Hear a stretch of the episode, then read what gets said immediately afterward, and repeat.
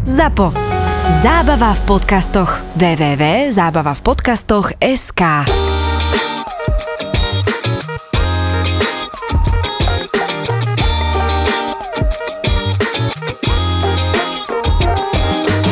sme vystúpili, čo to bolo? Kisangani? Najprv si nás odstavil uh, nejaký náčelník letiska, alebo teda nejaký šéf letiskovej polície.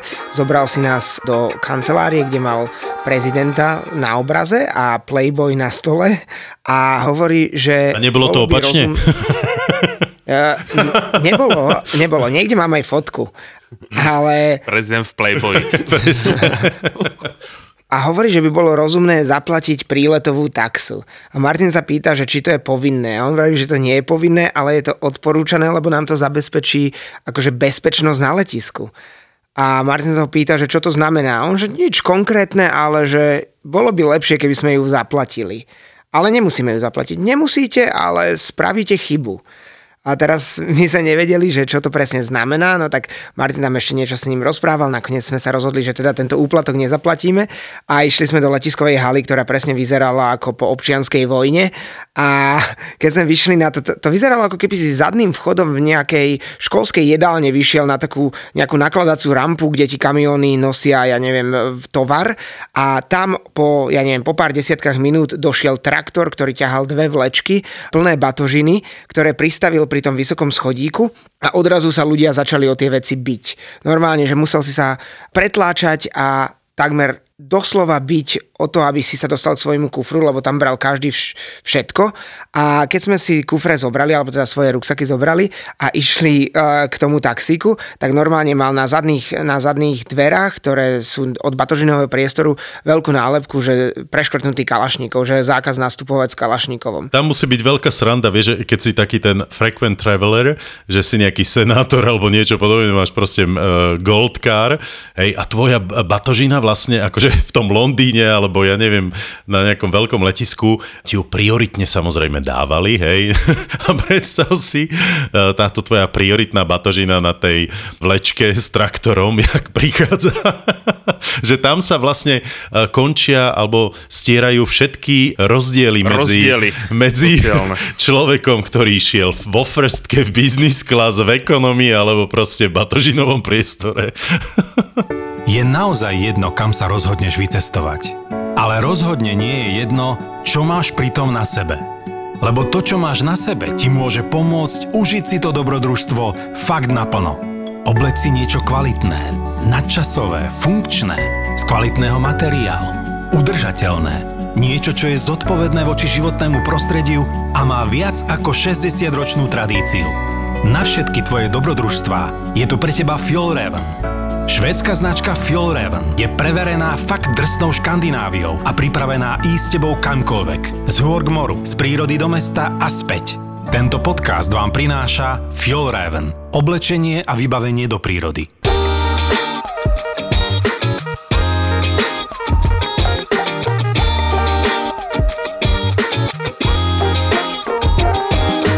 Chlapci, neviem, či ste si niekedy všimli a myslím si, že asi nie, lebo to nie je veľmi viditeľné, ale ja sa veľmi rád sťažujem. A... Nie, Peťo, je to, je to prvýkrát, čo takéto niečo nastáva. No, ideš. Ja, ja neviem, čo si predstavíš, že keď Peťo bude trošku starší a bude mať tú stareckú roztopa, že čo sa s ním potom stane, že to bude možnosť taký ufrflaný starý chlap, no ale daj, Peťo. Čo? Ja si myslím, že budem stále v pohode ako teraz, ale mám novú vec, na ktorú sa sťažujem teda už dlho, ale ešte som to nikomu nepovedal a týka sa cestovania.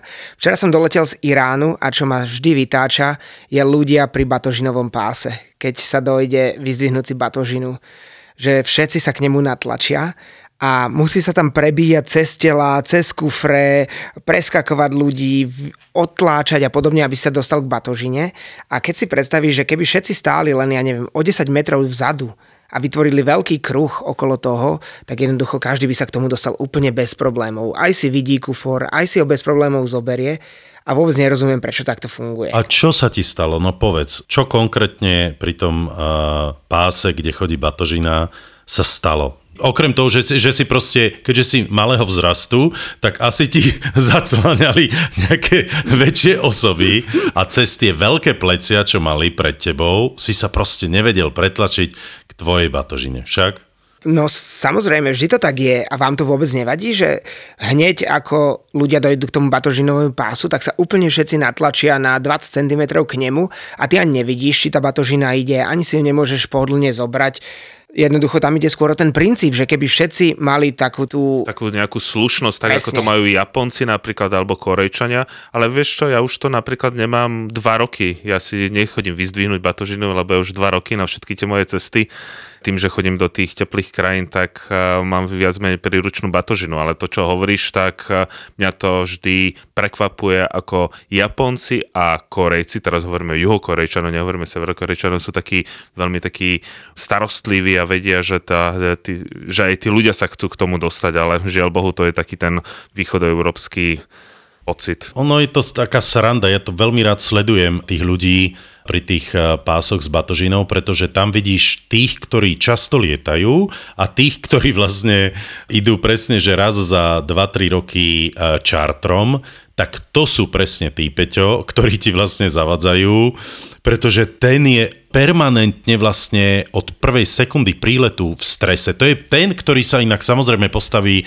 ešte lietadlo pomaly nie je ani na dráhe, a už, už sa stavia, lebo má pocit, že v prvom rade musí hneď ako prvý a, zobrať si batožinu v lietadle nad sebou. Chápeš, čo je tá príručná batožina?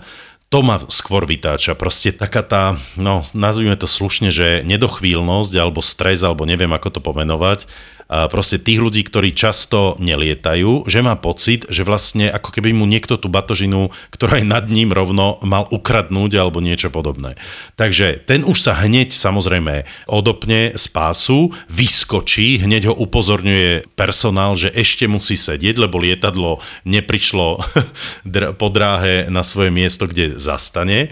Potom samozrejme vyberie tú batožinu, no a potom bude desať minút čakať v uličke, lebo dokým sa otvoria dvere v lietadle. No a potom ten istý človek vlastne presne vytrielí a príde k tomu pásu s veľkou batožinou a tam bude zavadzať, lebo má pocit, že vlastne mu ju opäť tú jeho veľkú batožinu niekto ukradne alebo zamení si, lebo, lebo on je od začiatku po koniec v jednom veľkom strese. Čiže ja by som to skôr dal na vrúb toho, že, že takíto ľudia sú zvyčajne ľudia, ktorí málo cestujú alebo vôbec nelietajú. Lebo my, ktorí... Dobre, jedna skupina je ako Maťo, že má len príručné batožiny, takže skoro vôbec nečaká pri tomto páse. Lenže cestujeme aj s ľuďmi, ktorí samozrejme batožiny veľké majú, takže zažívame tieto veci. No a Peťo, potom dostal si sa k tej batožine, alebo ako to, to skončilo? Tak dostal, samozrejme, vždy sa dostanem, ale ja som dostal okrem toho aj kedysi skvelý nápad, ktorý som teda nezrealizoval, ale chcel som to predávať aerolinkám a bolo by to presne na vyriešenie tohto problému a malo to fungovať asi tak, že pri check-ine by si dostal taký nejaký malý token alebo nejaké elektrické zariadenie bluetoothové do svojho kufra, ktoré by si si vložil no. A keď by si priletel, ako náhle by si sa priblížil k tomu pásu skôr, ako by tam bola tvoja batožina, dostal by si nejaký slabý elektrický výboj. Jednoducho musel by si stáť desať metrov od toho, aby všetci videli a mohli si to kľudne zobrať a až keď by bola tá batožina na dohľad, tak by ťa to, ti to dalo nejaké také Peťo, znamenie. Ale vieš, ako to je máš... čipizácia, čipizácia, to nemôžeme. Ale nie pod kožu, normálne by si to mal iba niekde v ruke alebo tak, aby ti to dalo slabý výboj. Tak vieš ako, to máš vo fast foodoch, keď si objednáš jedlo a oni ti dajú takéto zariadenie, ktoré ti zapípa, že keď už je tvoje jedlo hotové a začne ti, ti drnčať, tak niečo veľmi na ten, podobné na ten štýl a jednoducho priblíži sa skôr, bum, výboj a naučil by si sa, že tam nemáš chodiť.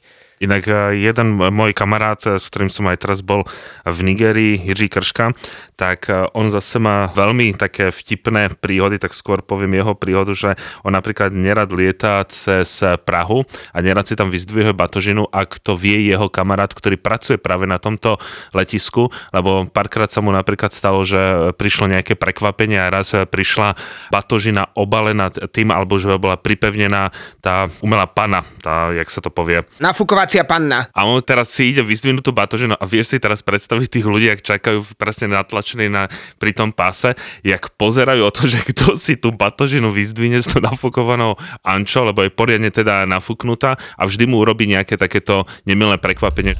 Vedeli ste, že každá kvapka piva Budweiser Budvar originál, ktorá sa predá od Nového Zélandu po Kanadu, je vyrobená len v českých Budejoviciach? A teraz si užite váš obľúbený podcast. Vy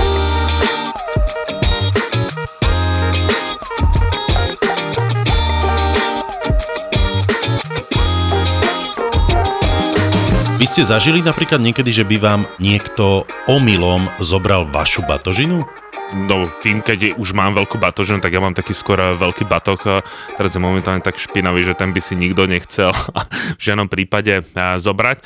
Skôr sa mi to stalo raz, že som omylom, keď som vykladal batožinu pre skupinu, keď sme išli rýchlo vlakom v Južnej Kórei, tak som jednej Korejke skoro zobral ja batožinu a chudinka si to zistila na poslednú chvíľu, inak by vystúpila niekde v Pusane a nemala by žiadnu batožinu, ale mne batožinu našťastie nikto nechcel zobrať. Mne sa to stalo, ale nie akože konkrétne mne, ale členovi skupiny, ktorú som sprevádzal, a bolo to tak, ako to býva aj vo filmoch, že si jednoducho zameníš batožinu, ktorá vyzerá úplne identicky, bol to nejaký taký ten klasický Samsonite kufor alebo niečo podobné a nemal ho označený, tak si ho zobral, odišli sme na hotel a tam zistil, keď ho otvoril, že to je kufor niekoho úplne iného a teda museli sme kontaktovať Airlunku, aby zistila, že kto je ten druhý človek, lebo aj ten sa ozval, že má cudzí kufor, tak nakoniec to nejako vyriešili a asi za dva dní dostal svoju vlastnú batožinu. A typali? Ej, no vieš čo, nie, mne sa nikdy nestalo, že by mi zamenil niekto batožinu nechtiac, alebo chtiac, ťažko povedať.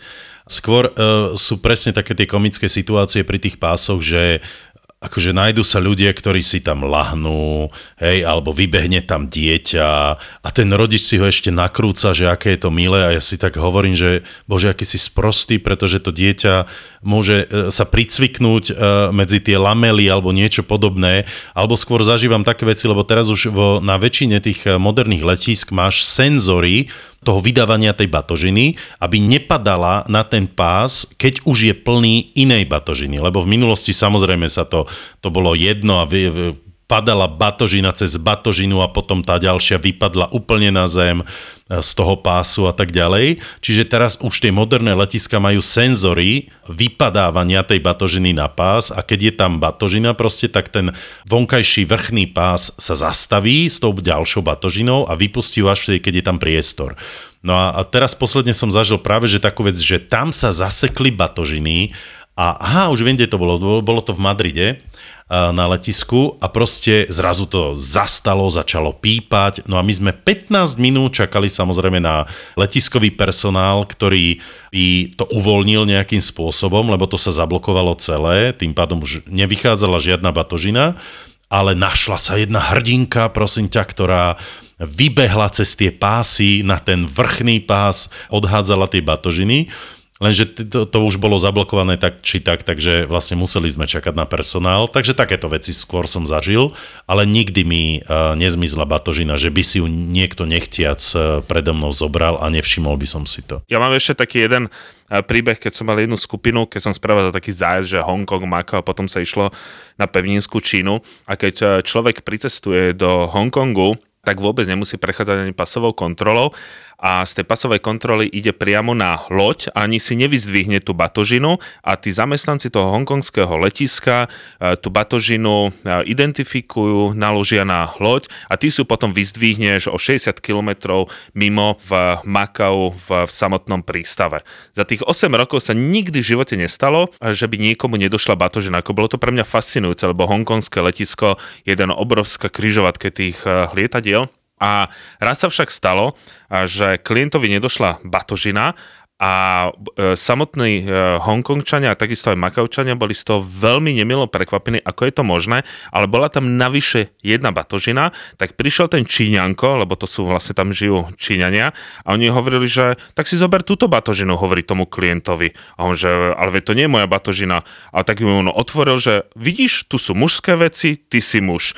Tu sú také trička, to je všetko tvoje, že zober si to, všetko bude v najlepšom poriadku. A keďže my sme stále trvali na tom, že nie my chceme tú našu batožinu, tak vytiahol nejaké staré lajstro a musel spísať samozrejme nejakú reklamáciu a týždeň trvalo, kým vôbec prišla samotná batožina, takže niekedy sa stane, že aj tí zamestnanci sú z toho takí trošku vyjavení, že ale že veď si to zober, veď to je viac menej to isté. Inak tým Hongkongom si mi teraz pripomenul jednu situáciu, pretože okrem toho, že je to proste jedno z najväčších letísk na svete, tak tam je aj iná možnosť a to je tá, že keď si v Hongkongu v meste a ideš tým rýchlo vlakom na letisko z Hong Kong Station, tak vlastne už tam ty si môžeš začekovať svoju batožinu.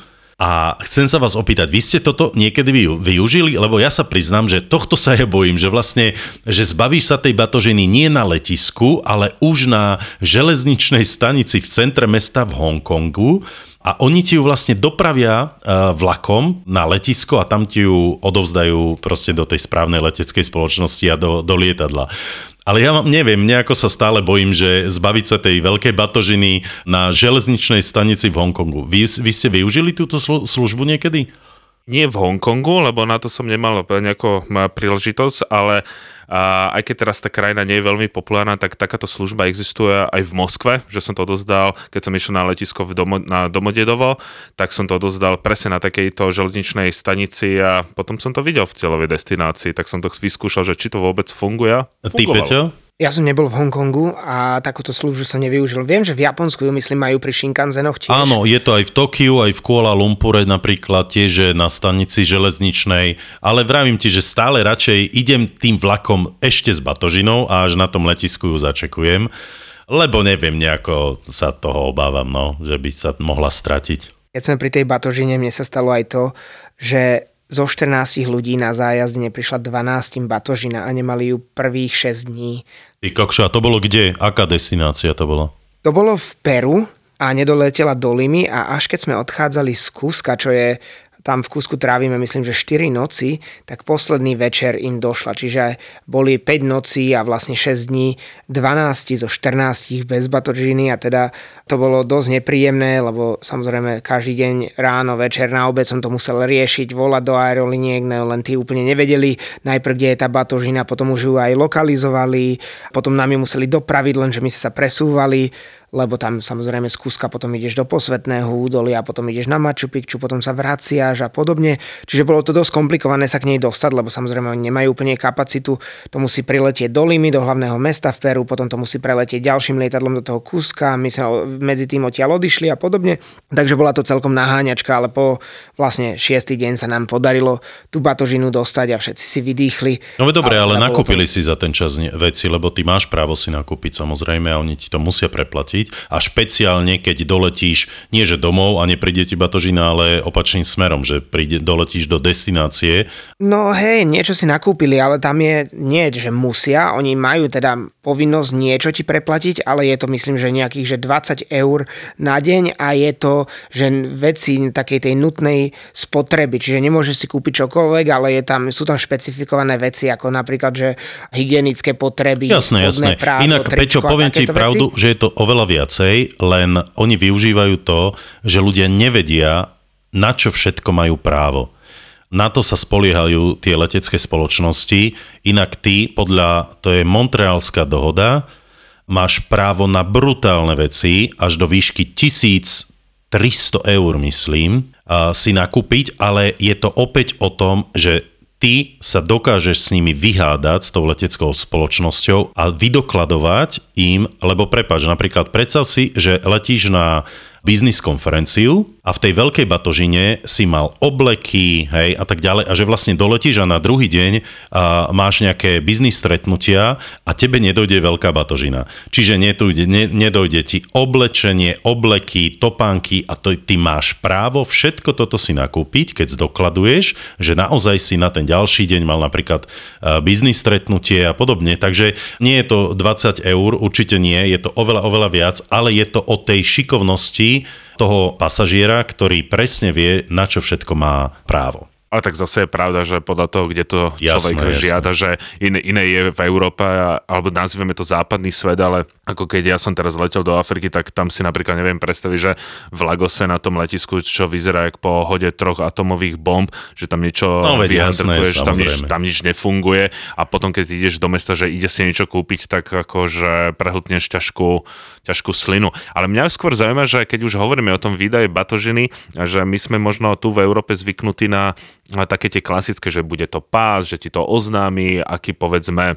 povedzme aký... Číslo pásu, jasné, a tak ďalej. Hej. Áno, Ale potom máme krajiny a z toho sú potom veľmi zaujímavé zážitky. Napríklad v Nepále, keď pristaneš v Katmandu, ľudia sa tešia, že pôjdu niekde trekovať, pôjdu do nejakého mesta, ty prídeš k tým trom nefunkčným pásom a tam tí zamestnanci viac menej nahádžu tú batožinu na jednu kopu, kde potom, keď naraz pristane Turkish, Katar a ešte nejaká letecká spoločnosť z Indie, čo na, odrazu sa v tej malej hale zíde takmer osemsto ľudí, ako hľadajú batožinu v tej kope, tak to je potom tiež také veľmi zaujímavé, ale napríklad mne sa raz stalo, že pri priamom lete, keď som letel práve v Afrike z Kilimandžára smerom na Zanzibar, tak batožina napriek tomu, že to bol hodinový let, priamy let, bola to jediná linka, tak mi nedokázali batožinu priniesť sedem dní, lebo sa im stratila v systéme. No a tam som si tiež pýtal nejaké peniaze a tam povedali, this is Africa, my friend. Ja som takéto niečo zažil v Havane, kde proste to bola sranda, no tak, tak to asi to viete, peklo, o čom Havana, hovorím, no. Jasné. Proste to je pás, kde vyšlo povedzme, že prvých dvadsať batožín a potom zrazu zastal pás a nič. A hodinu sme čakali ďalej, lebo oni mali práve pauzu na obed, alebo na večeru, alebo na niečo podobné. A presne to bolo tak, že boli sme, ja neviem, šiesti, piatim vyšla batožina a tomu šiestému proste bol v tej ďalšej várke o hodinu, no nášlo poraziť, no a tam nemá šancu nič urobiť. Hej. A to keď vidím, že ako vyhadzujú tú batožinu a to sú také, presne také tie balíky, plné, ja netuším čoho všetkého. To sú jak pneumatiky také, vieš, zabalené. Ale to je to isté, jak v Československu, keď Čechoslováci išli smerom na západ, tak všetko zo západu museli priniesť a boli to obrovské balíky, tak niečo podobné. Len napríklad ešte mnoho ľudí určite bolo na Zanzibare a pod Zanzibarom si predstavujú nejakú luxusnú dovolenku, krásne Tyrkisové more, biele, biely piesok, čo je aj pravda a tí ľudia sa tešia, letia tými veľkými, dobrými leteckými spoločnosťami, vystúpia na Zanzibarskom medzinárodnom letisku a sú veľmi nemilo prekvapení, že ty prídeš k výdaju batožiny a tam nie je žiaden pás, ale sú tam nejakí traja černoškovia v červených vestách, ktorým hovoríš, že ktorá batožina nie, ktorá je v kúte a keď im nedáš jeden dolár navyše, tak sa proste idú takým zlenivelým spôsobom, takým unudeným, ale keď ty povieš, tam tá modrá batožina, tu máš jeden dolár, tak odrazu sa premení na najrychlejšiu mis z Mexika, už ti to prináša. Mis z Mexika? Najrychle. To je taká rozprávka kreslená. Myš z... Ja aj myš, ja že myš. Ja že je myš. Ona, Speedy Š... González myslíš áno. Asi. Riva, riva. Ale Pali, ty, ty sa sťažuje, že šesť ľudí v Havane, tak teraz si predstav, že myslím, keď som ešte aj s Martinom robil pre jednu cestovku, ktorá robila teda veľké zájazdy na tú Kubu, tak my sme v trojici čakali stodvadsaťdva ľudí. A my sme boli naozaj päť hodín pri tom páse a čakali na vydanie batožiny, lebo jednoducho presne to, čo vravíš. Oni, všetci tí zamestnanci odrazu, keď príde lietadlo, niekam zdrhnú, sa niekam zašijú, veď ja sa im ani nedivím, prečo by robili naplno, keď dostávajú pätnásť alebo dvadsať dolárov mesačne, čiže oni sa neroztrhnú. Oni sa niekam vyparia, idú sa najesť, idú si pospať alebo čokoľvek a potom, ja neviem, po troch hodinách sa vrátia a odrazu začnú pomaličky ručne vykladať tú batožinu. No a keď čaká stodvadsaťdva ľudí a medzi tým priletia ďalšie lietadlá, tak to bolo naozaj peklo. Niektorí dostali presne tak, ako si vravel na začiatku medzi tými prvými dvadsiatimi a potom štyri a pol hodiny sedeli v autobuse a čakali na zvyšných sto ľudí, kým dojdu. Ale inak to je masaker, to je, vieš, a takto sa ti začína tvoja vysnívaná dovolenka, rozumieš?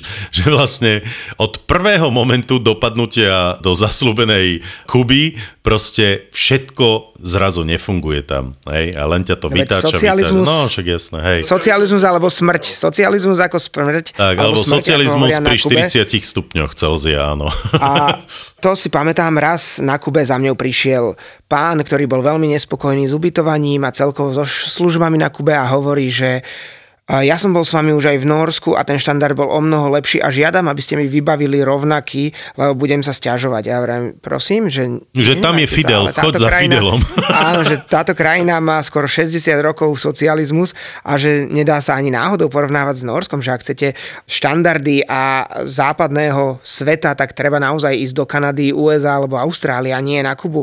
A on hovorí, že jemu to je jedno, že to je môj problém.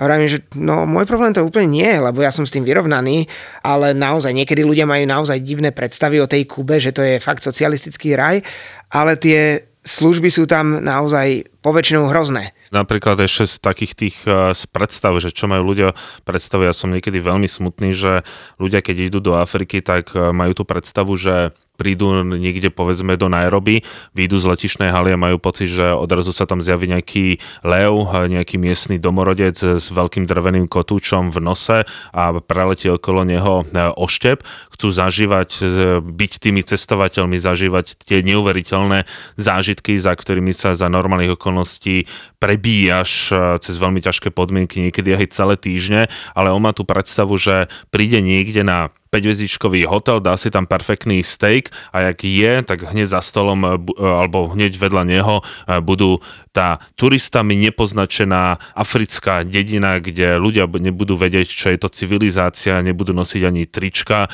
a deti budú mať nafúknuté, nafúknuté brúška, takže také tie predstavy tých ľudí to ma tiež dokáže veľmi predstaviť. Ale ty predstaviť. Si toto podľa mňa raz zažil, nie? Na Papue si za... stretol domorodý kmeň priamo na letisku, ak si pamätám. Áno, ja viem, že vy sa tomu stále smejte, len keď som bol práve na Papue Novej Gvineji, sme tam brázdili ten prales a tak ďalej, tak sme vystúpili v Port Moresby. To je zase taký ten krásny marketing, čo dokáže, že veľa ľudí má pocit, že Port Moresby je jedno z najnebezpečnejších miest a vôbec to tak nie je. Port Moresby je normálne mesto, nejdem z neho robiť ani, ani najbezpečnejšie, ale zase ani najnebezpečnejšie. Keď sme sa tu bavili o Riu, tak Rio z tohto podľa mňa viac nebezpečnejšie.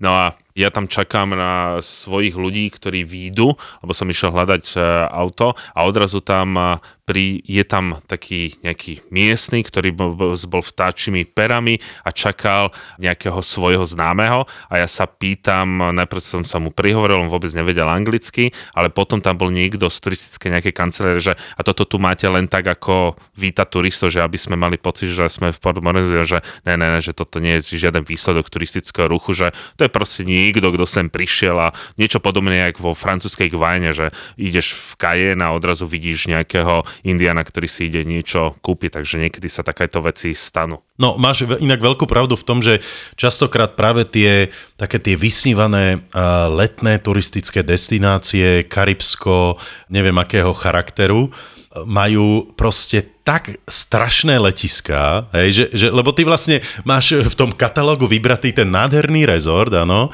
presne. Vieš, ako bude vyzerať tá izba a to všetko, ale vlastne tá cestovka, ani nikto ti nepovie, že doletíš proste na pole, hej, v prehnanom význame, že napríklad ten pás s výdajnou, kde ti proste vydajú batožinu, je na vonkajšom priestore, kde je proste päťdesiat stupňov, kde na teba praží slnko, alebo povedzme je to v neklimatizovanej nejakej hale.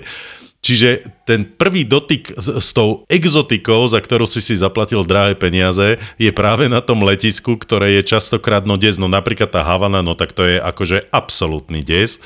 A to potom nehovorím ešte o tom transfere z letiska proste do centra mesta, kde ťa čakajú tie miestne taxiky, hej, a tie miestne cesty hlavne, hej, že povedzme ešte ten taxík a tak ďalej. No proste to je, to je masaker tieto exotické destinácie. Aj presne ako si hovoril Zanzibar, Seychelles a podobne, hej, že, že tie letiská to je, no, veľká sranda.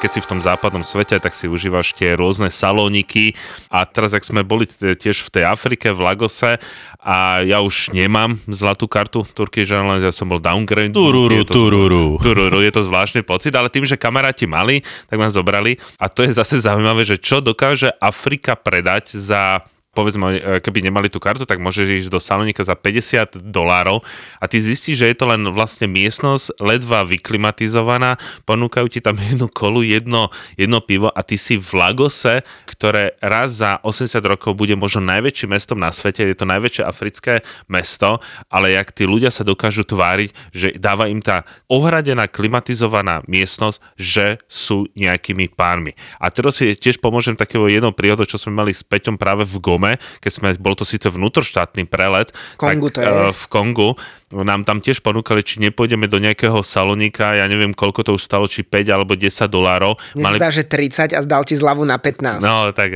vyjednali sme, mala tam ísť Wi-Fi, nešla Wi-Fi.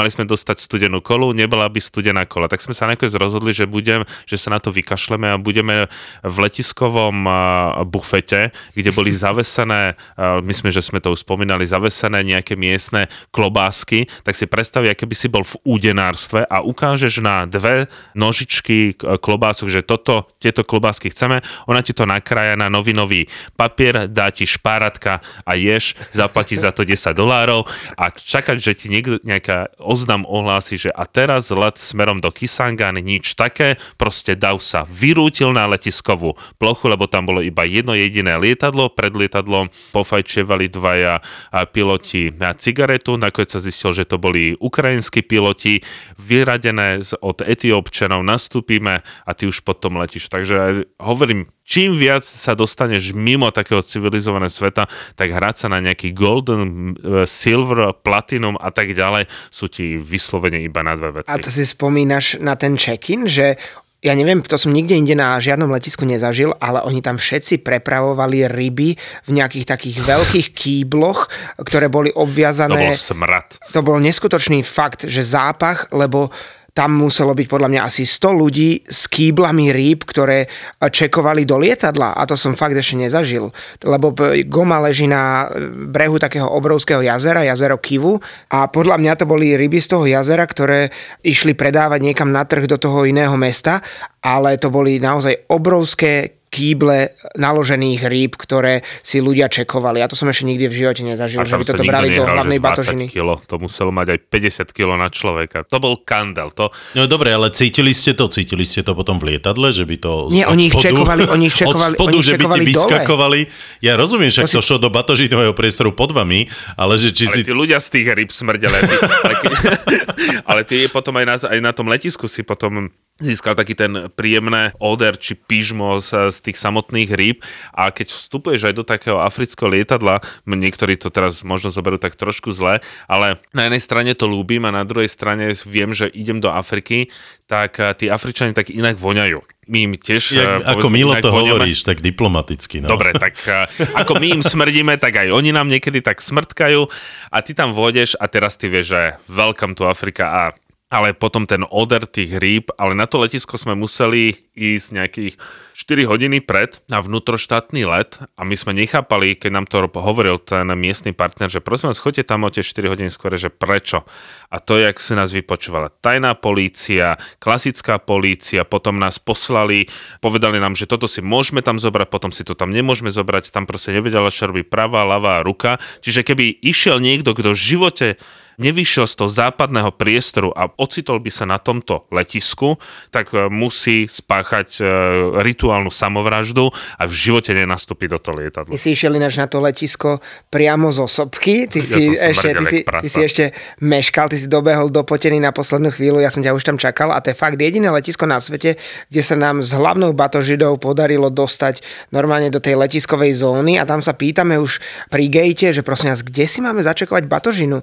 A oni že ako začekovať batožinu a my, že hlavnú batožinu, čo ide do podpalubia. A oni hovoria, že ako ste sa sem s ňou dostali. A my, že len sme sem prešli, nás nikto nekontroloval. Tak nás zás dali von z letiska a museli sme ju začekovať s rybami spolu a potom sa vrátili teda na tie klobásky. A som sa spýt... Chcel som sa spýtať ešte jednu vec. Vykradli vám niekedy batožinu počas, akože zač- začekovanú batožinu, ktorá je v podpalubi? Jasné, samozrejme, mne nie. Mne áno, v Etiópii. No mne samozrejme na Kube, hej, kde inde. Aj mne z Kuby.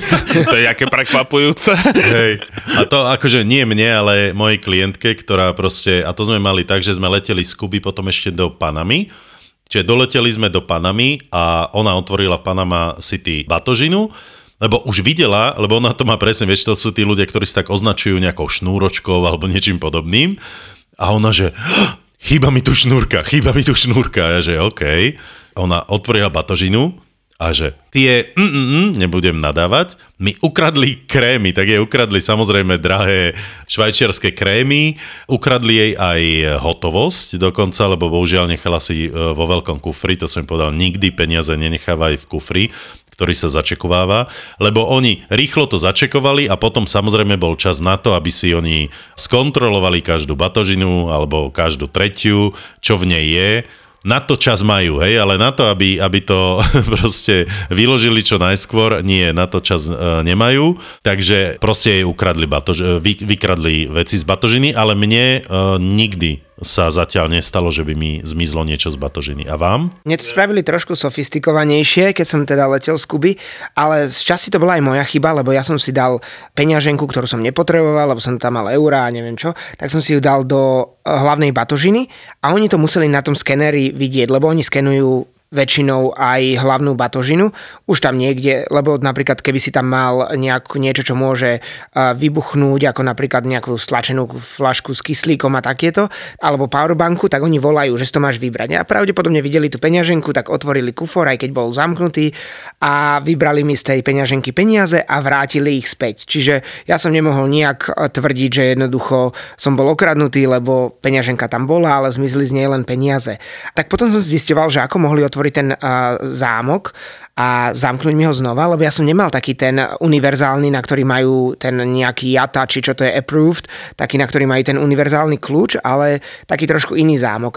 A pozeral som si videa na YouTube a už som sa to naučila aj ja, že zamknutý kufor, pokiaľ nemáš napevno o niečo pripnutý ten zámok, tak dokážeš veľmi jednoducho otvoriť perom, že iba tú špičku pera no, jasne, zatlačíš. Pichneš pero um, do zipsu. Presne tak a vlastne rozzipsuješ to a keď máš jazdiaci zámok, akože na tom zipse, že ho môžeš prezipsovať, tak iba prebehneš tam a späť a znovu ho zavrieš. Preto ja už robím to, že ak mám napríklad zámok, tak si ho vždy zapnem o niečo, aby nebol pohyblivý a potom oni si, si myslím, aspoň rozmyslia, že či ti to budú otvárať, lebo už ho nedokážu zavrieť reálne. Takže to je taká možno rada, že ak máte zámok na kufri, tak treba, aby bol pevne o niečo pripútaný, aby sa ním nedalo jazdiť dookola okolo kufra, lebo vtedy to dokážete vždy prezipsovať znova a nie je vidno, že bol ten kufor otváraný. Takto keď chcú, vám ho môžu otvoriť, ale už vám ho nezavrú reálne, čiže vám dojde otvorený a vy viete, že jednoducho niekto sa v ňom vrtal. A ty, Maťo? Mne zobrali, to sa mi stalo, žiaľ Bohu, najväčšou a najlepšou africkou leteckou spoločnosťou, ktorá je, chalani? Ethiopian, Ethiopian Airlines. Airlines. Ethiopian Airlines. No a keď som nastupoval v Budapešti, som letel teda, ja som letel vtedy smerom Eritrea, Južný Sudán a, a Maďari mi, vtedy som sa tak nahneval na Maďarov a na maďarské letisko, a zmene na maďarské letisko, lebo ja som mal vtedy aj veľkú batožinu, vlastne veľký ruksak, a väčšinou si beriem ruksak aj z toho dôvodu, že potom majú pocit, že cestujú nejaký backpacker a čo by tam potom do, išiel do tej batožiny. A ja som mal aj príručnú, lebo som tam mal nejaké materiály a mal som pod pazuchou počítač a jak som nastupoval, tak proste nejaká Maďarka tam nemala veľmi dobrý deň a povedala, že musí mať len jednu batožinu, do vnútornej sa mi to absolútne nezmestilo, nemal som kde, tak sme sa strašne hádali, ale tak nakoniec vyťahli môj batožinu, aby som tam dal svoj počítač, už zobral to proste dvadsať minút, tak som to tam nejako umiestnil. No a prídem na hotel v Addis Abebe, že idem niečo Počkal, pracovať. Počkal, dal do začekovanej batožiny ten do počítač začekov... dole? Oni vyťahli normálne z lietadla batožinu, že to proste... Oni, proste ona mala zlý deň, neviem čo, proste vedel som, že hlavou proti múru už proste neprerazím. A idem a odrazu počítač tam nebol a ešte moje dve také obľúbené trička mi zobrali niekde na letisku v Addis Abeba, takže zdravím toho. Čiže počkaj, chceš mi ty povedať, že ti ukradli počítač? Jo, ale ja som to zistil až na hoteli, takže ja som išiel na, na ďalší deň na letisko, že chlapci, niečo mi zmizlo, oni, že nuž, to ste mali zistiť na letisku, už takto proste sa nedá. To môže povedať každý. Ale to zase vie, že keď ideš do Afriky, alebo fakt, že mimo toho západného sveta očakávate západné služby, tak na tým mávneš už len rukou, lebo tam nevie fakt robiť. No hlavne, prepáč, ale naj, najkomickejšie alebo naj... Tragickejšie na tom je to, že ty nemôžeš do veľkej batožiny dať predsa počítač a žiadnu elektroniku z bezpečnostných dôvodov. Ale to ešte rozprávame o období, kedy sa to dalo, možno pred nejakými šiestimi rokmi, vtedy sa nehrali také, že nemôžeš tam mať určité druhy telefóny, nemôžeš tam mať externé nabíjačky, vtedy sa to mohlo. Vtedy, tak ako vola, kedy si cestoval s kozami, tak si mohlo cestovať aj s počítačom, myslím, ako tie kozy. Ale však s kozami sa cestuje stále. A, vieš, už, ale ja som to vlastne len raz zažil, že toto nejaké... Čo to boli, sa nejako zakoktal normálne. Kuriatko brali na, raz na jednom vnútroštátnom lete, nejaké kurčata v Rusku, ale tak to už sú iné príbehy. Moravský slad. Moravský slad. Voda z artéských studní. studní a celé hlávky žateckého chmedu. Žateckého chmedu. Na výrobu svetoznámeho ležiaku Budweiser Budvar originál používame výhradne lokálne suroviny. Pozdravujeme z Republiky piva. Viete, čo mám rád, keď sa bavíme o tých batožinách? Keď cestou späť mi batožina nepríde, lebo ju nemusím ťahať domov. Jednoducho idem si len s malým ruksačikom a viem, že ďalší deň mi priamo domov na adresu donesú batožinu. Jasné, no ono je to milé, Peťko, vtedy, keď akože prídeš a má asi doma dlho. Lenže mne sa toto častokrát stáva, že tá batožina mi e, nedoletí so mnou, ale ja ju potrebujem, pretože som jeden deň na Slovensku a na, na ďalší deň odlietam opäť na druhú stranu zemegule. A čiže mne príde vtedy, keď ja už odletím do ďalšej destinácie, tak vtedy uh, mi príde batožina na Slovensko. Hej? Takže... No ja si to preto takto neplánujem práve. No ale keď ja počítam, že koľkokrát mi neprišla batožina, keď som si ju dával začekovať, tak keď to zrátam, tak trikrát a dvakrát to vlastne pohnojil Air France a raz Turkish, moja najobľúbenejšia letecká spoločnosť, takže trikrát mi nedošla batožina. Inak, keby som to štatisticky uh, ja riešil presne tie moje veci, že kedy moja batožina neprišla na ceste späť, tak to bolo, ak som mal prestup v Paríži alebo v Londýne, hej, tak tam ano, najčastejšie. Jasné, no parížské letisko podľa mňa v tom absolútne vedie v Európe, absolútne to proste, keď máš prestup cez Paríž, tak to ti na deväťdesiat percent batožina proste nepríde. Ja som raz ale tak aj obhajoval parížské letisko, lebo raz sme leteli z Madagaskaru a mali sme iba pätnásť minút na prestup v Paríži a leteli, jak sme vystúpili z toho lietadla, tej letušky nám povie, ešte aj v biznise povedať, že nie, títo dvaja idú, my sme preleteli cez to letisko, prišli s vyplazenými jazykami, Zikmi, za nami sa zavreli, zavrela brána a odleteli sme, vtedy Air France išiel absolútne na čas, čo bolo pre mňa prekvapujúce. A na viedenskom letisku ideme priamo vlastne k tej prepážke, že tu teda ideme si vybaviť, že kam Lost nám majú... Found, do... áno. áno. A oni na nás pozerajú, že ale vaša batožina už by mala podľa byť systému na páse a ja, že to ako stihli. A my ja sa pozriem a tam naše dve batožiny. Takže vtedy som bol veľmi milo prekvapený a teraz, aj keď sme teraz leteli z Lagosu, tak práve Jiržimu, Krškovi, kamarátovi, tak mali sme na prestup v Istanbule, sme mali dvadsať minút a stihli to preložiť a to sme ešte išli autobusom a tak ďalej, takže tiež to krásne stihli, takže niekedy sa zázraky stávajú. A chcem vám povedať, čo sa mne dnes stalo. Nebol to zázrak, ale bolo to veľmi, veľmi milá vec. A to bolo, ja som momentálne vo Valencii a e, som na námestí, proste idem nejakou ulicou a tak a potom kričím na nejaké moje kamarátky, s ktorými som dnes bol, lebo že čo, do ktorého obchodu zase si tam vbehla, že čo chce. A zrazu sa otočím a tam taká pani, že pán Bruchala, dobrý deň. E, že e, e, dobrý, dobrý, zdravím vás. A my sme z Banskej Bystrice a viete, čo my sme vo Valencii?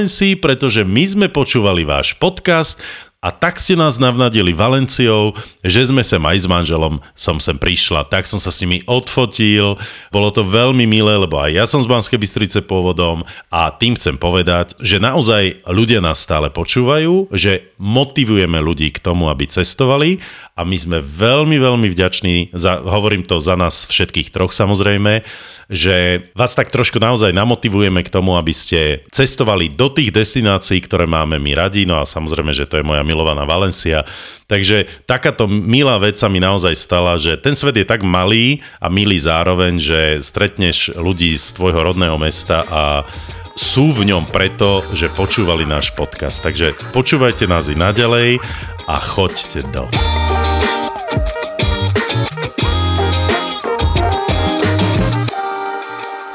nech ti nešíbe. Prekročili sme dvadsaťsedem miliónov vypočutí podcastov by ZAPO. Zostávame na zemi, ďakujeme za každé vaše play, ale toto musíme osláviť.